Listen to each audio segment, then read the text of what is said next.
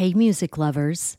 The Canamom Show podcast, in collaboration with Lamkin Guitars, is giving away a custom built, one of a kind electric guitar built by Josh Lamkin. The solid one piece hemp wood body includes a built in glass bowl piece. Yeah, you heard me right. You can take a hit and then play a lick. Now's your chance to help the Canamom Show crush cannabis stigma with your entry. Register for the hemp guitar giveaway online at lamkinguitars.com. That's L A M K I N guitars.com. The drawing will be part of a 420 celebration at the Goods Dispensary in Somerville, Massachusetts, where the guitar is on display for the month of April. But don't worry, you don't have to live in Mass or be present to win. Visit lamkinguitars.com to scope out the hemp guitar giveaway details and entry form. You'll even find a video of what could be your guitar in action. L A M K I N guitars.com. Take the guesswork out of your cannabis shopping with ECS DNA Kit by Endo Canna Health. I did this years ago and it continues to empower me to get nerdy with my cannabis choices, which you know I like.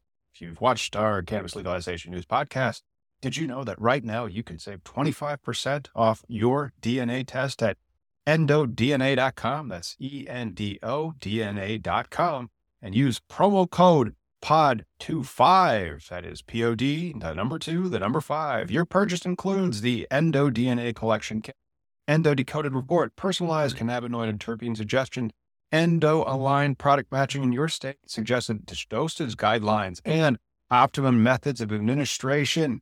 Once you know your personal ECS data, you can shop endo supplements tailored specifically for you. And right now, Endo DNA is celebrating their new patent with a BOGO offer on their Affecca soft gels lineup. Since so many of you struggle with sleep, I want to highlight Affecca Unwind, created to support healthy sleep cycles using a patented proprietary formula of hemp derived CBD, terpenes, and essential oils. If sleep is eluding you, sweet dreams are made of this. So buy one, get one, my friend. You can shop online at endodna.com. And don't forget promo code POD25 at checkout to save 25% on your DNA test kit. It is 420 somewhere. Thanks for joining us. We have Elizabeth Franklin Best, a federal appeals attorney. This is going to be an interesting one. Let's get mm. into it. Hey, Elizabeth. Elizabeth, can you tell us about yourself? Sure. So I'm a criminal appellate lawyer in South Carolina. I've got my own law firm. We represent primarily federal criminal defendants throughout the country. We pretty much handle cases on direct appeal. We do a lot of federal post conviction work. We do state, federal, or we, we do federal habeas cases for state convicted inmates. Oh, that's neat. A lot of compassionate release petitions these days. Really, kind of our goal is once somebody's been convicted of a crime and they've been sentenced, it's our job to either reverse that sentence or to try to get their time reduced. And that's the space that we're in. That's really cool. I've always, because I'm a lawyer and I've never done criminal law. Like I've been like a finance. I, I found out what finance was in law school, and so I immediately became a stockbroker after I graduated from law school in 2008. Wrong timing, let me tell you. And I'd hear this about these habeas petitions, and I'm like, what is that? By the way, so when you say this as habeas, is it habeas corpus or what is a habeas petition? Yeah, petition for habeas, habeas relief. So after you, some, let's just say somebody's been convicted in state court, they have an opportunity to challenge their conviction in their state sort of area, right? Their state court. But once they've exhausted that, they have an opportunity to ask the federal court to take a look at their conviction. Now, it's a really high standard. The federal courts have a lot of, sort of deference towards state court convictions. But if you're someone who believes that you've been, you know, incarcerated in, in violation of a federal principle or law, then you can ask the federal courts to get involved in your case and review your conviction. That's essentially what federal habeas is. So is that all part of the appeals process or is that separate? I'm just trying to understand. Again, this is why you go to lawyers because, like, I don't. So I witnessed and actually witnessed a the process. A friend of mine, Lance, he was a uh, dispensary owner. He had several shops in the grow and finally got prosecuted. He's on the seventh year of a 10 year sentence, but I saw the appeals process as well. So mm. they actually was heard, I think it was the ninth district, and okay. it's on YouTube. You can watch it. Mm-hmm. But I was under the impression, though, that was his last chance. Like, you can't do no more appeals, or is there like a one shot? Because it just, again, the reason why is was cannabis, why he was in prison. There was a 100% no guns involved, no uh, pills, right. nothing. It was just he had a pot shop. That's what he got caught doing. And I was watching Attorney. If you watch it on YouTube, you, there's some like parts of the argument you're like, oh, why well, you just point this out or point this out? But the circuit judges at the end seemed very still single minded, and we're gonna prosecute this guy no matter what because he had a. Yeah, you got a couple interesting points there. First of all, you're right. When somebody's been convicted of crime, people have very little idea about what the appellate space looks like. It's been watching Law and Order, they've been watching cop shows their entire lives. Everybody knows what a trial is. They know what your Miranda warnings are. Everyone is comfortable but they that. don't know why you have a trial. They may not know why you They don't know that it's to find the facts. They just that is interesting. You don't but you don't learn that until you get to law school. No, and that's exactly right. But um, it's not unusual for people to really just have no idea kind of what happened. Once somebody gets convicted, I mean, now what? What are your possible remedies? Like, how do you undo this? Yeah. And so it's a little bit different in every state, but I'll tell you just to, the principles are sort of generally the same everywhere. So, like, once you've been convicted of a crime, you'll, and let's assume this is a state conviction, the federal system slightly different. So if it's a state conviction, you'll have an opportunity to file a direct appeal in your court. And they will review your case and they will decide it on the merits. They will mm. look to see if there have been any errors of law in your case. So that's the first step. Once you lose that, but not fact. Most, I'm sorry, what's that? Because the lay people, the people without the law degrees, that you're talking about an analysis to appeal a ruling of law, a legal matter, and not a factual matter. And so right. somebody who's they got it wrong, they did the evidence wrong, it was the wrong facts. Like, how do you like educate the client regarding it? This is mm. our scope of what we're able to do, but we aren't able to raise these types of arguments. But when you get to the second step, right, after you lose your direct appeal, most states have what's called like a collateral challenge. And typically that's an opportunity to introduce new facts into the case. So you may have an mm. allegation mm. of ineffective assistance of trial counsel, prosecutorial misconduct, juror misconduct. If you've got your own experts who may have should have testified at your trial, this is the opportunity Uh-oh. to expand facts. So you yeah. can still challenge the facts. Uh, you you can in that collateral proceeding, right? So you can't do it mm. on the mm. direct appeal, but afterwards, most states have some way that you can challenge it. Sometimes they'll call it like state habeas. In South Carolina, they call it post conviction relief. They call it like MARs in North Carolina, but most states have a, a way of doing that. And it's a really important part of challenging mm. conviction. I think a lot of people don't realize that it's there. They don't attach importance to it. But um, if you've been convicted, you need to start working on additional factual development in your case so that you can present it. But, and then if you do that, then you can try to go into federal habeas. And up until this last term of court, the United States Supreme Court, we did have some additional factual development at that point as well but the Supreme Court has just sort of shut that down. We can't do that. Really? So was that because the Supreme Court is very lopsided? If anything is two thirds, in my opinion, that's lopsided. You got but no. So trying to take a liberal anything up to the Supreme Court right now.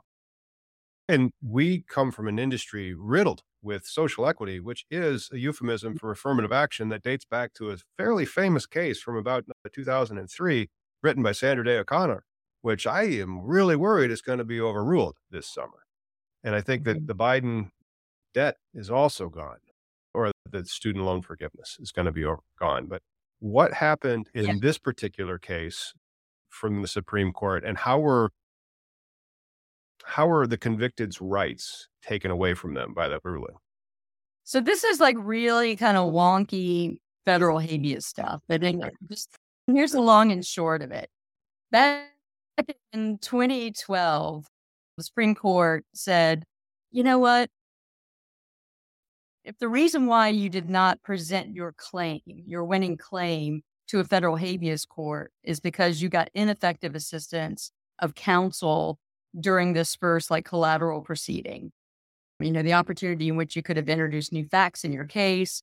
If that person was ineffective, then we will allow you to raise these claims in federal court so long as you can show that, that guy was ineffective. And so that was really a big deal right?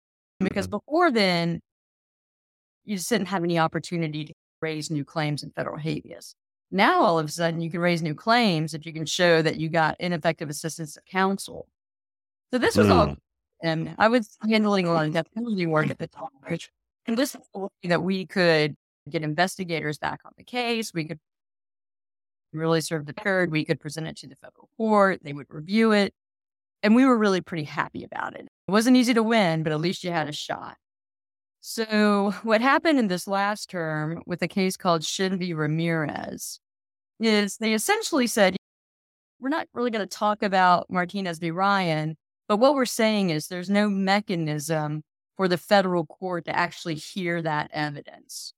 So, you don't oh. get a on it. The court's not going to take a look at any affidavits that you submit. Is this like a limited jurisdiction thing because they're Article 3 courts, or what type of BS did they pull out of their frocks? And I guess they do call them robes. But uh, it's interesting how, like, you, they're supposed to be the least political branch. And then you look at their rulings and their opinions and they go, it's like they just make it up. And they, they if it yeah. suits their opinions that is political, they will create some type of coherence that they believe is consistent with other opinions. It's true. This United States Supreme Court over the last few years now is very different than anything that we've seen in my lifetime. Hmm. Um, Elizabeth, gotta, my my friend's case is federal, Lance, and you brought up the point that like you get a chance to represent. Has anybody ever won though, challenging the law itself to say, look, this is a bad law, period. Right? I should this shouldn't ever even the investigations and whatnot that happen because compared to what's happening already in the rest of the United States.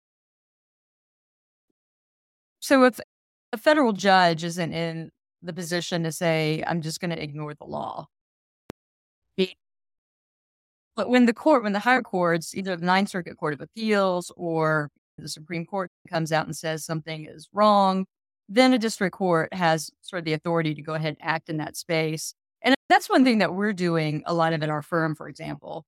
The United States Supreme Court came out with this new kind of Second Amendment rights case, New York State Pistol and Rifle Association versus Bruen, really giving more ro- robust kind of meaning to the Second Amendment. We're using that to challenge federal inmates who are imprisoned on felon in possession of firearms challenges. We're trying to use what the United States Supreme Court is doing in order to get relief from our clients based on their new rulings. And let's just say, for example, we know so federal marijuana possession is illegal now. But does your guy have an opportunity to file 2255 now? He may.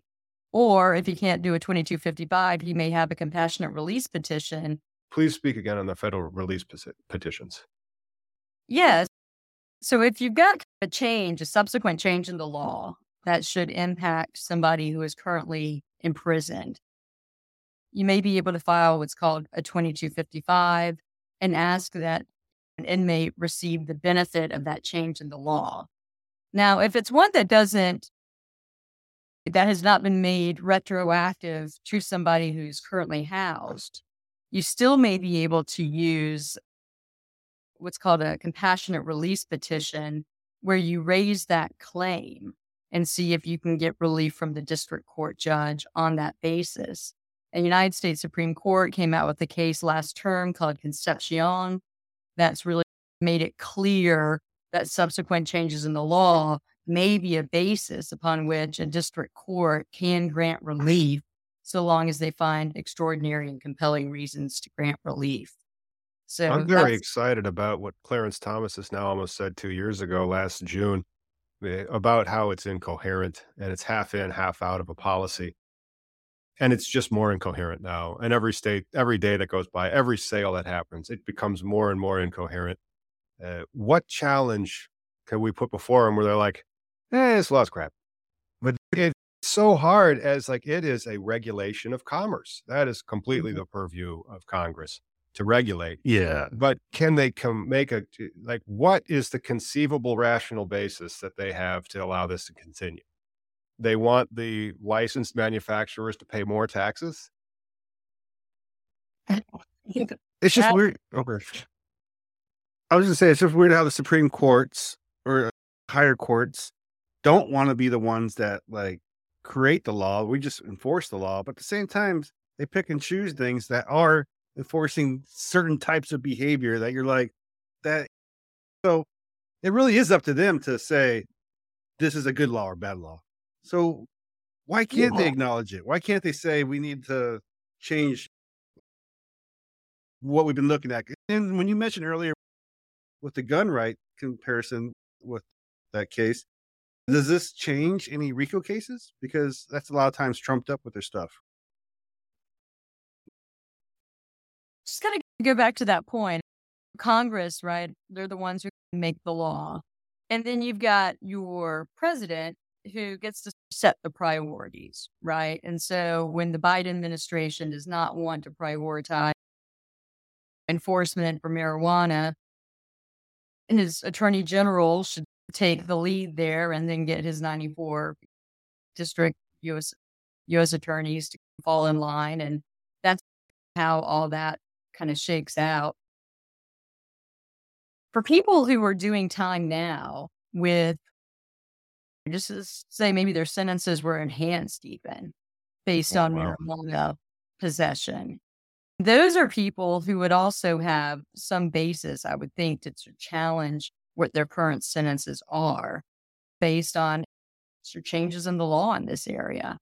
So it's just something that inmates need to keep an eye on to see whether or not they would be a good candidate to raise a challenge. For people who are interested in raising those challenges, the rule of thumb, this is what I tell potential clients is make sure that your your institutional history is pretty clean. Make mm. sure getting doing time in the Bureau of Prisons, that you're not getting any disciplinaries or anything like that, that you're taking advantage of any and all programming that may be available to you, and that you also do about 50% of your time. And then it's time to start looking at whether or not you may be eligible for one of these compassionate release petitions. And if you can put together a story to the court mm. that show that you are entitled or deserving of some reduction in your sentence, you should go for it. Isn't I mean, part of the how much longer does Lance Glore have on his sentence? Three three more years. And then that's what I'm saying. Isn't part of the problem that like to get heard? So when I watched Lance uh, uh, appeal, and I believe I heard somewhere in that was like because I'm friends with his mom on Facebook and stuff, and so I'm aware of what's going on. And I thought they were saying that's the only time that was the last time he was going to have an opportunity. Because isn't the issue also, even though you raise a question, if it gets heard, right? Like they don't have to hear you. No, don't. But that's the appellate courts that we're talking about there. So he may have had his argument in the Ninth Circuit Court of Appeals. That would be the last opportunity to really challenge legally that the underlying conviction. But a compassionate release petition is something different. And a 2255 is also different because if the law has changed from the time that his case was adjudicated in the Ninth Circuit, then the 2255 could be a mechanism for saying, look, you know, this the law has changed and I'm entitled to the benefit of that change. Now the 2255 is a statute like USC something USC 2255. That's exactly right. Yeah. Right. Yeah. Fascinating. Yep. And it's federal. So if you're tuning in, it applies to you unless you're outside of the United States.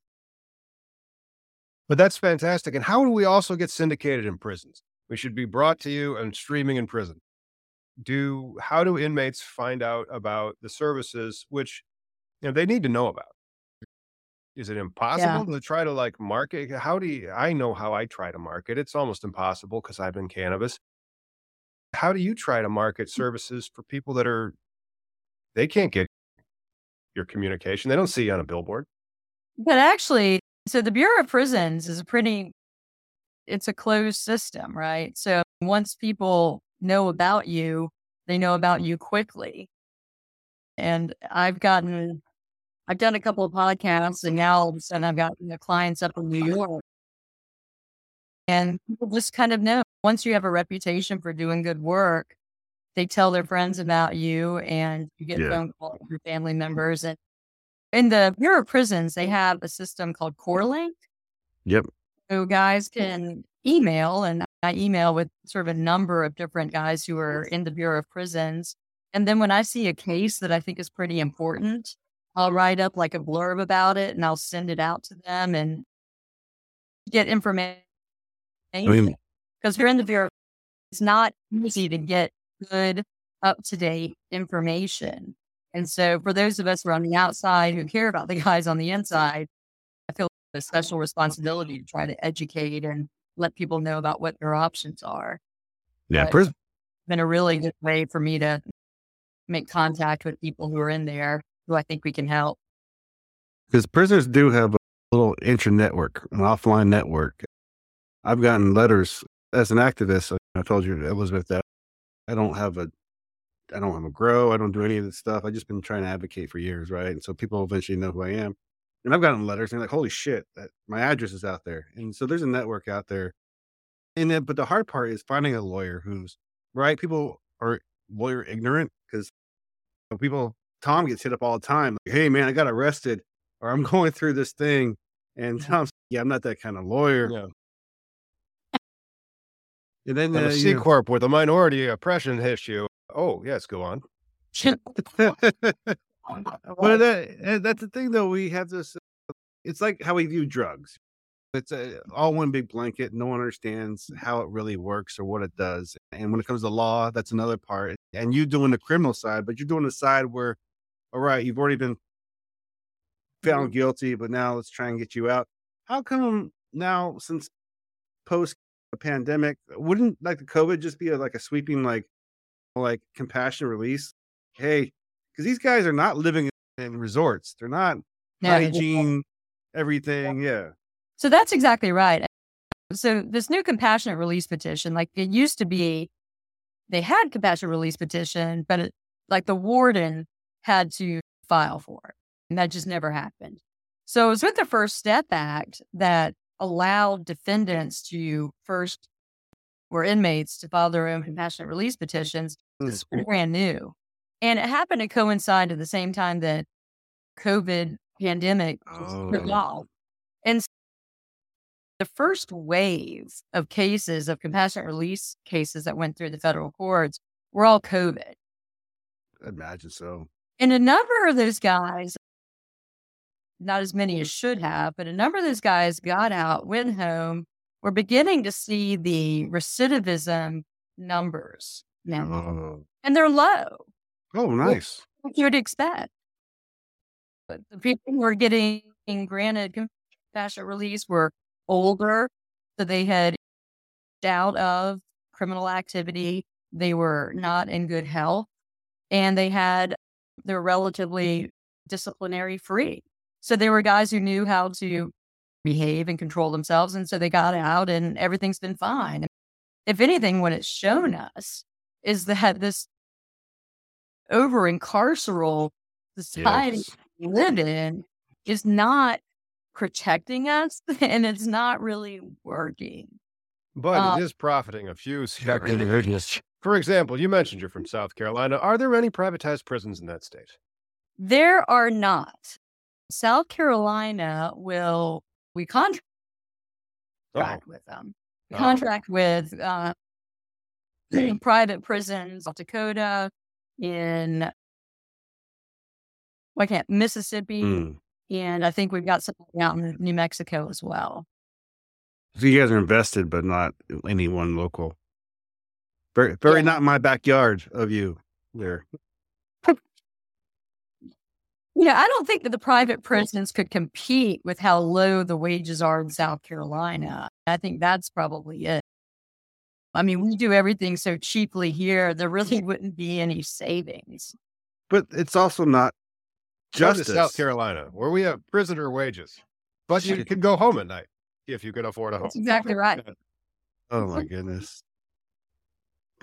But it's still private prison is the worst concept, right? Because now we're going to try and encourage, like the fact that you pay people because you you don't have enough beds filling up in these poor guys in these places is ridiculous. Because now you're just Well, again the more. policy, the whole policy, the tough on crime. I, I think it's like an unpopular sort of view Sure. here because I think private prisons, as currently constructed, I think are really problematic. And we all know that CoreCivic is what it is. But the idea of somebody coming in and actually trying to rehabilitate or educate or otherwise service a prison population and can do so in a way that is more humane than what is currently happening is one that I, I would applaud. I think they get a bad rep because they're always trying to do it on the cheap. But what if you had somebody who could do it and could do it well and wasn't doing it on the cheap and you could actually get the state to pay for it? And the benefit would be that you would have people being released who could actually contribute to the economy more quickly, be educated, or were prepared to do things that the state of South Carolina is not prepared to do. I don't have a problem with that. But how would you structure it? That's the difficult thing. And then you have the money because they're paying for those prisoners. They're paying for those heads and beds, like through taxes or whatnot. If you could figure out, and then th- they're given a long sentence, a very long sentence. So they might be there for the rest of their duration. The guys who are doing the really long sentences are still a pretty small portion of the guys who are doing sentences. Those people who are going in through our prison system are doing five years, three years, four years. And um, so let's just say it takes right now $38,000 a year to house a South Carolina inmate. If I had $38,000, I could get myself a social worker.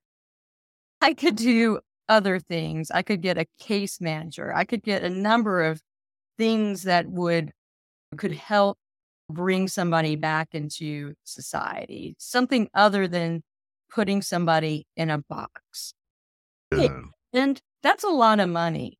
You can you could actually hire some people to do some good with that population instead of just putting them in the box. You're So absolutely right on that. That's Yeah. not cool for your violent criminal. You're going to always have a reason to have a prison because you're going to have violent crime. Yeah. Most prison isn't violent. Most people who are going to prison are not violent criminals. And that is just this fallacy that I think many people just buy into and it just doesn't reflect the reality of the situation. I blame it's 'cause Fox News. criminals. No, Fox News. The Chain gangs existed in prison long before the fairness doctrine was suspended, and then Fox News arose. And so, I don't understand though. It's one of those deals where we're so judgmental. Like we don't want it to think about problems that are difficult. For example, cannabis legalization, Yeah. the appropriate policy goals that we should try to have with our criminal justice system. Yeah. Um, and then we're Puritan, we're uh, puritanical. And so like we want people to be punished. You did something wrong. We have to punish you. So everybody get in the same hole. But then they're punishing all crimes the same way. Unless Well, you're one also inflicting a wound on the community. That's Yeah. the thing that about incarceration that I don't think people really recognize. It's like when you take somebody for their marijuana or their crack or whatever, and you put them in prison for three years, may not seem like a very long sentence to politicians, but that's three years when somebody's not contributing economically to that particular family unit, to that to that community. Not to mention they're being disenfranchised, so they're not Yeah. able and you're you're just removing them from the fabric of society for what? And you're Right? not fulfilling it. You're not really giving them any skills that will help them. You're giving them Right. maybe PTSD. You certainly are. Yeah. I mean that that there is going to prison is traumatic. It is inflicting a trauma on a human being. And when and you're their think- kids. and Yeah. they're children, and we're doing it without thinking about like what's the benefit here? Are any of those Exactly. things safe? Are we safer when a crack addict is in prison? But it's like, what's the point? Like when Lance got arrested, the evidence that was going through being displayed, there was pictures of they were collecting coats. It was winter. They were collecting coats and food drive, right? This is the kind of business he was running. And you took this guy away from his family and his daughter. She graduated high school and college since she's been in. And so, what's the point? What are you doing? What's it, mm. it- it's not. No. Here's the problem, right? And no politician has ever lost his job or her job for being too hard on crime. Ugh, so mm. horrible. But but it is a, a common canard when somebody is too soft on crime. It is just the easiest attack somebody can make on a mm-hmm. politician. Sort of like you can't even really have the discussions that need to happen Yeah. about the cost benefit analysis and all the rest of it. Because by the time, I mean, just opening your mouth to have the conversation, if you're a politician, is to lose your next election. Yeah. and then the tough on crime, for whatever reason, and I think it's because the IQ at an average is about 100, is that uh, you need to make sure that people are getting punished and cops are in the street. And so it's like all this safety and security, and you throw them away and you throw away the key as well. It's not about that punishment that we gave to that person. That made us actually more collectively uh, in jeopardy and had to have crimes happen again as opposed to that person committed this crime why and then will they do it again and is there a way that we can make sure that they won't do it again as quickly as possible and like how can you rehabilitate them but if 50% of the population doesn't believe in rehabilitation they believe in punishment then it may explain why it's always this tough on crime thing and it's just because joe biden's the president and he wrote a lot of the tough on crime language in the 90s Yeah. Yes, he did. yes, he did. And he's are we up any against- safer? Are we any safer now, 20 years, 30 years later? No, But I think to Elizabeth's point too, it's like most crime is it's just a, a buzzword. It's a scare tactic, right? We're not out there like cracking down on jaywalkers, like the, the those horrible motherfuckers out there just crossing the street whenever they want. But I'm sure that's part of crime, though, right? You know what I mean? There's so many degrees. There's definitely psychos and bad people out there, but for the most part, it's just Yeah, I mean, I, I've got two guys, two guys that one who's currently a client and one who was client a while back. They are both doing life sentences for less than one gram of crack cocaine, oh my god. and they were both addicts. Oh, They're both addicts, Like but they got the three strike deal. under rec- recidivism statutes. Yeah, that's Mm. exactly right. So instead of giving them treatment for a drug addiction, they took their whole life. Yeah.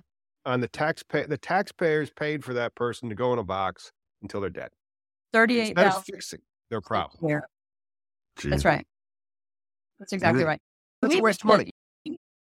Policy decision was made in this country to treat drugs as a criminal issue, as a crime issue, instead of like a public health. Yes. issue. So that was a decision that was made. And that's why we're seeing what we see. And if you want to talk about it, good luck, because the politician who's going to talk about this is going to lose his or her next election. But yeah, you could see the politicians advertisement already. You'll see like prisoners uh, going around on one of those revolving door spigots where they're just coming in and out of the co- the prison at the same time, and they'll be playing yeah. ominous music in the background. Yeah, it's like a what do you call it? A perfect storm of shit. Because even though Biden was part of the like the predatory writing legislation, yeah. we also got to look at the Reagan so for some reason people like put Reagan on a pedestal and think this is an amazing like politician person who took away mental health care, right? All these and then just say no. All these uh, these these ways of thinking were, are not beneficial to society or America. But yet they're going to put this guy on an altar and be like, "Oh no, he had great policies. Trickle down. That that really works." But it's both sides. But here's what happened they we tried, we cared at one point, and then somebody figured out a way to make money somewhere else. I it's very frustrating the policy side of things. Yeah, and when you look at sort of our incarceration rates, which back in the early 80s were about 300 to 500,000 people in prison in, in mm. America. And now it's like 2.2 million. Oh my God. That's over 40 years, right? where are we going to be in another 40 years? Yeah. And like our homicide rate's ridiculous. Our firearm homicide rate is just, if you're looking at statistics and all these countries that are like, and then there's one country that's just way up here. That's like our firearm statistics. It's just a complete aberration of every other country that's out there. And you're like, and how many people do they have in prison? Two and a half million. I guess this is a pretty good study that prisons don't make you any safer. Seriously, though. That, there we go. We've exactly, proven that. Proven that's it. exactly. oh my god! But nobody, you can tell people that, but they'll just go.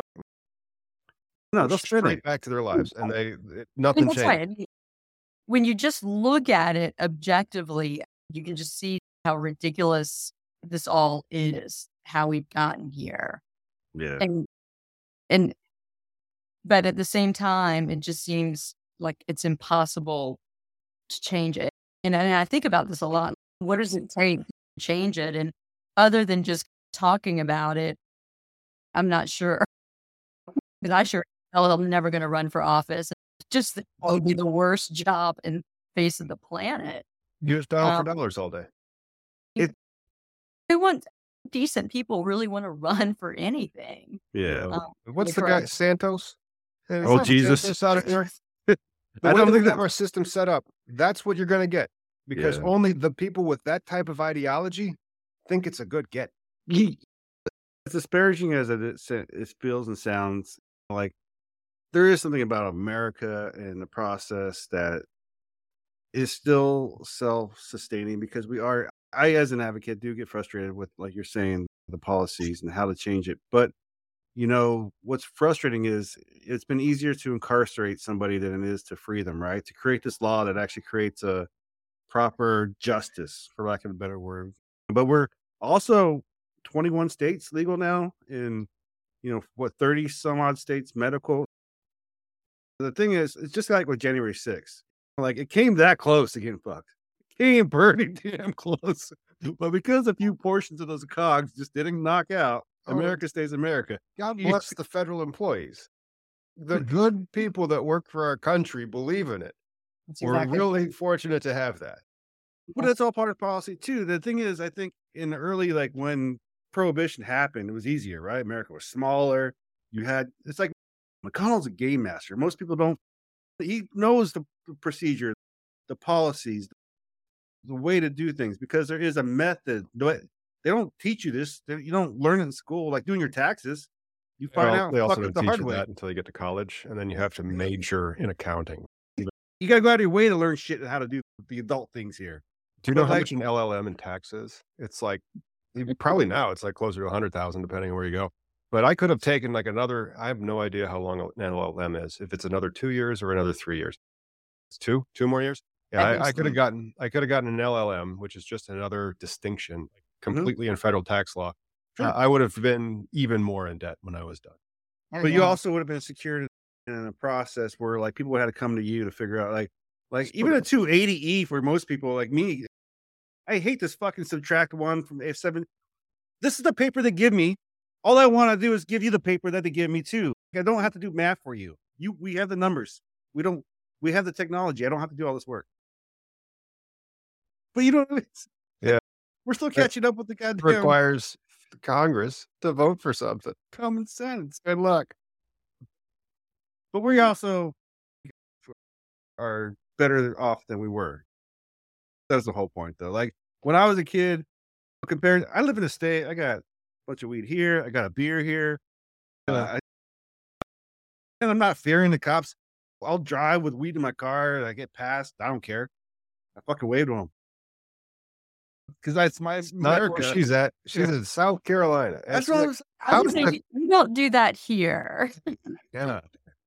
We're in Illinois. We we make sure that you have it in an odor-proof, child-resistant container, and then you have to throw it in your console, and you can't have access to it. It's sensible. So it seems like how police officers are able to search your car. I mean, here it's Mm. like I No remember probable cause anymore. No probable cause. No probable cause.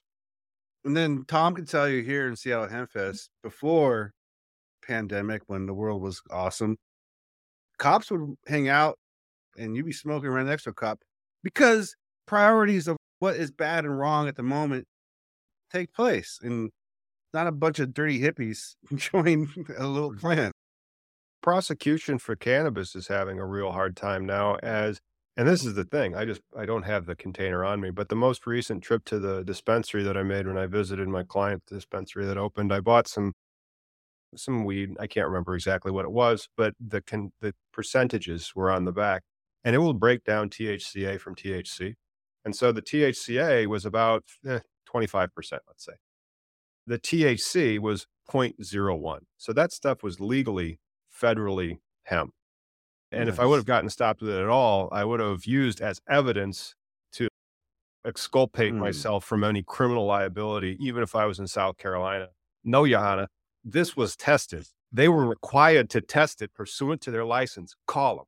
Mm, That's Uh, awesome. It, it, it isn't. And then all the tests that they use, and they the cops are, or the prosecutors are putting forward their evidence for what is uh, convicting them for that possession or that whatever. They test for metabolites. The only thing that the statute says is delta 9, not the metabolites. But it's it's not the stuff that I do. People will call just because if you say you're a cannabis lawyer, they'll assume that it is criminal. But I, I just oh. refer out.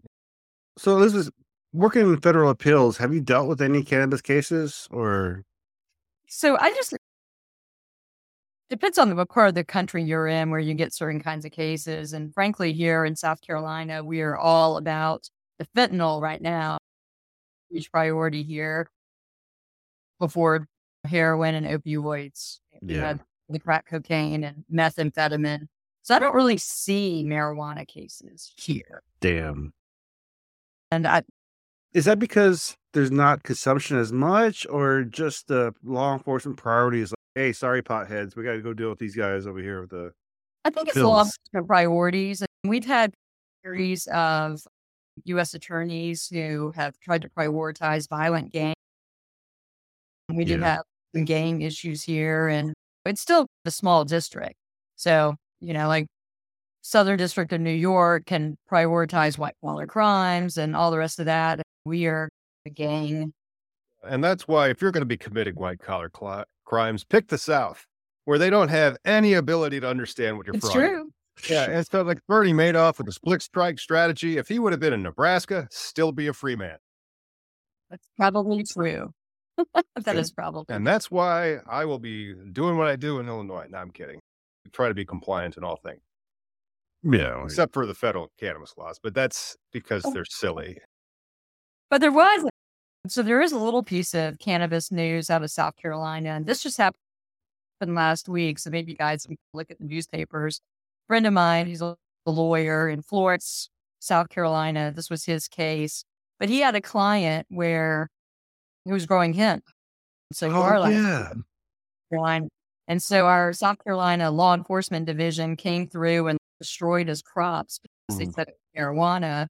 And apparently, he just got a judgment for eleven thousand dollars. Nice. For Well- having properly destroyed it.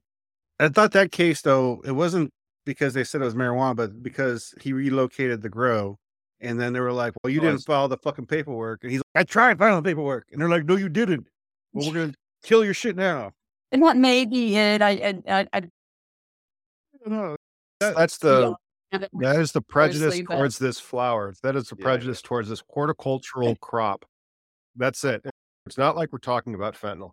You're talking about a horticultural crop. If you don't like the flower, don't smell it. But it, they have to feel like they arrest you because they're just so conditioned for it. They've known this for so long. It has been that they, they and you read their uh, their objections to when they try to legalize it. They go, "We need that.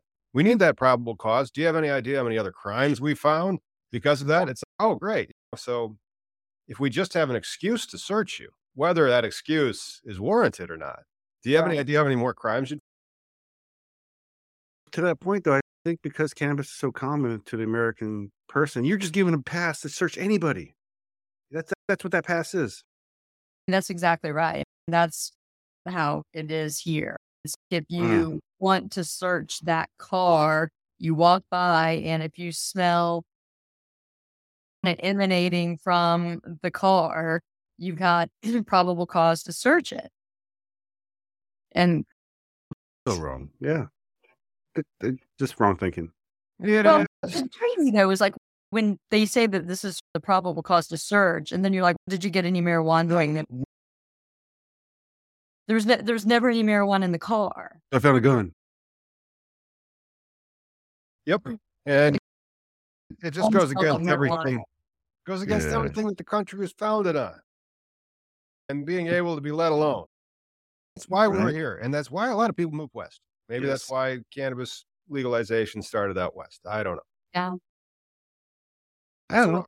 Elizabeth, what about your practice? Like, how come you gravitate? The guy, I know why I got into what I got into financial and and corporate stuff and some litigation, but why did you gravitate toward criminal uh, legal appeals? It's like I when I went off to law school, initially I thought I was going to be a prosecutor. I just wanted to didn't want to be on the sidelines. I just wanted to do fun and interesting sort of work. But I really thought I'd be a prosecutor. So my first year in law school, I ended up with an externship at the Wyoming Public Defender's Office. And I just loved it. It fit like a glove. It was just perfect. And my background's in philosophy, and so I've always been a reader writer and just gravitated to the legal argument space and it's just it's worked. It's been really a good it's been a great career for me. I know it's not there are a lot of very unhappy lawyers but i think whenever you can create on behalf of other people mm-hmm. and you can stand up and represent people who historically don't have a voice it's a good day and Nice.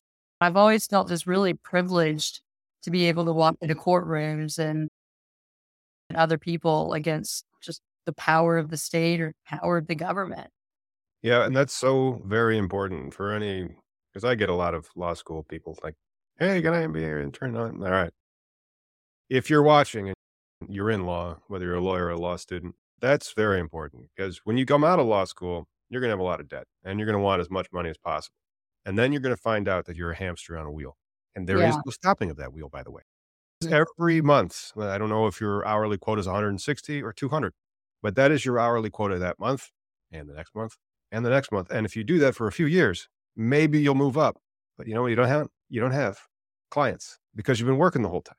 So Yeah. you, but then you do get your skills, you get your chops. And so I was on that wheel too, but I didn't pay my student loans off with it. I start my own business to do that. Yep, same here. I I did public defender work. I did death penalty work. I started my own firm about three years ago. Now I'm paying off my loans. I've been making payments, but I also went to the University of Wyoming where I did not get an extortionate amounts of debt.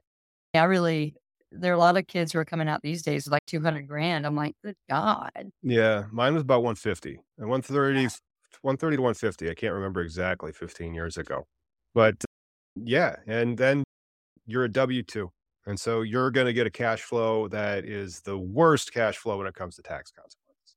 Mhm. Uh, and then you're going to, ha- and you don't have any chops yet. And so you got to really pay your dues for several years as you learn all this crazy cockamamie thing that is legal procedure and practice and litigation. If you can find what you really enjoy, then you'll be good because you're going to be doing this for like decades, bro. Yeah. Yeah. Mm. And how do you want to do it? I've enjoyed criminal defense work, but I never really liked doing the trial stuff.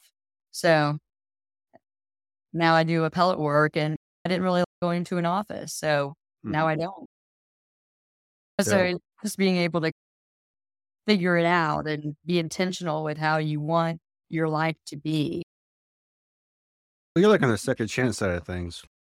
The fact that you're trying to help a guy with one gram of crack, it's just all about the process. Like I- that's why I talk with Tom about the business side of things because he's a previous uh, banking lawyer, so he has that experience and knowledge base, which translates over. No, not criminal law, not this guy. I wouldn't go to him if I got in trouble. No. The banking was fine, but then when you're representing banks and you're interviewing and I guess deposing or like examining on the witness stand debtors, it is not fun because they're lying and they're sweating and they're red and they're uh, very confused. And then, and you're just like, this is my job. Taking rich people's money, they're banks, but still, it's rich people. I mean, this rich is well, yeah, criminal defense. Like, never people were like, "How do you represent those guys?" And those guys guilty. How do you do that? I'm like, I have never had a day where I wasn't at least proud of what I was doing. I may not like my client. I may not like a judge. I may not like whatever, but I always felt like I was on the right side. I'm not kicking people out of their homes. I'm not mm. keeping people from getting their insurance payouts or whatever. I've always just felt like I've been on the right side. And that's not something a whole lot of attorneys can say either, frankly. Well, especially consider when you see the main purchasers of legal products, insurance companies and banks, Yeah. maybe pharmaceutical companies, maybe out east you have a lot of uh, family corporations or publicly traded corporations. But when you get to the publicly traded corporation money, you have a fleet of lawyers in house. Environmental polluters. Mm. They spend a lot on lawyers. environmental polluters. And so you could also just be like killing the planet. Hey, my plastic company client is awesome. I don't know what you're talking about. Those trash pandas that you mentioned in, in the oceans. No, that, that plastic island was always there. That's right. It's hysterical. It's Hey. true. If you look at the cash flows of where legal dollars get spent and who's the Yeah. buyer of it. And then if you're in an industry and you're talking about total addressable market size, what are you doing? You're like, oh, we should market to these people. Why? Because they buy our services. We're just talking about people with deep pockets with influence. We have that in cannabis too. Trulieve. just Yeah. Cannabis is a good small business cash flow opportunity for America. And if they do it right, but then it's not free. And when you, it doesn't scale particularly well.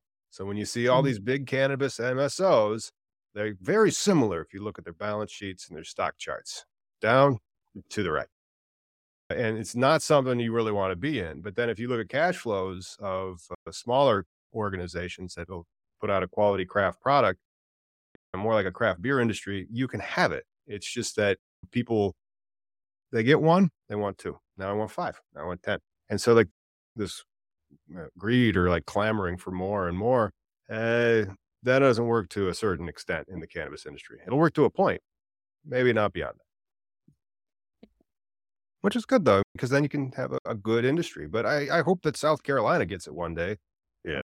They will. Uh, yeah, we've got a legislator down at, out of Beaufort County who's been working really hard to get us some medical marijuana. some Is Representative Mace quite popular in the state? Or No, no. And if her district hadn't been so highly gerrymandered, she would not have won. oh mm. wow. Yeah, the gerrymandering we have too. Like there are seats that like I could I'm not sure how I'm going to do this, but I'll figure out a way later. I'm going to come back as Jesus H Christ, like descend from heaven and take up a residence in this particular congressional district. And explained to everybody I'm a hippie, I'm a liberal, I'm a pot smoker, I'm a vegetarian, do yoga all the time, but I'm Jesus H. Christ. I'm your savior, so you should vote for me. I would lose because I would vote as a, I would run as a Democrat, and I would lose by seventy percent because that's how gerrymandered a lot of these congressional districts are. We really get it's ridiculous. The people are not picking their elected officials. The elected yeah. officials are picking yeah. their voters to secure their seats. So we yeah, Joe Cunningham, who won that particular district down by the coast.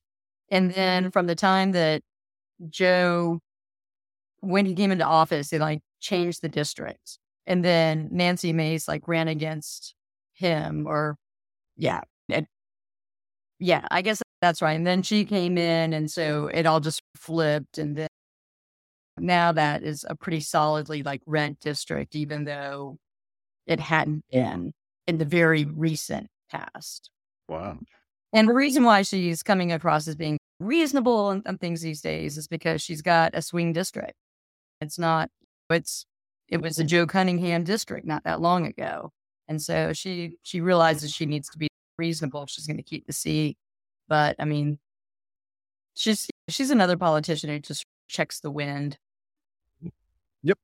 That's yeah. what they do to say whatever is young too, right? She's a younger up and coming. We'll hear more shit later. Yeah. But Elizabeth, but, I really appreciate yeah. you coming on the podcast 420 somewhere where we talk to people about aspects of the industry. And it's a wonderful service that attorneys like you provide. How can people find you online? I've got a website. It's just elizabethfranklinbest.com. So find us there, get our office a call, and if there's anything we can help anyone with, be happy to do it.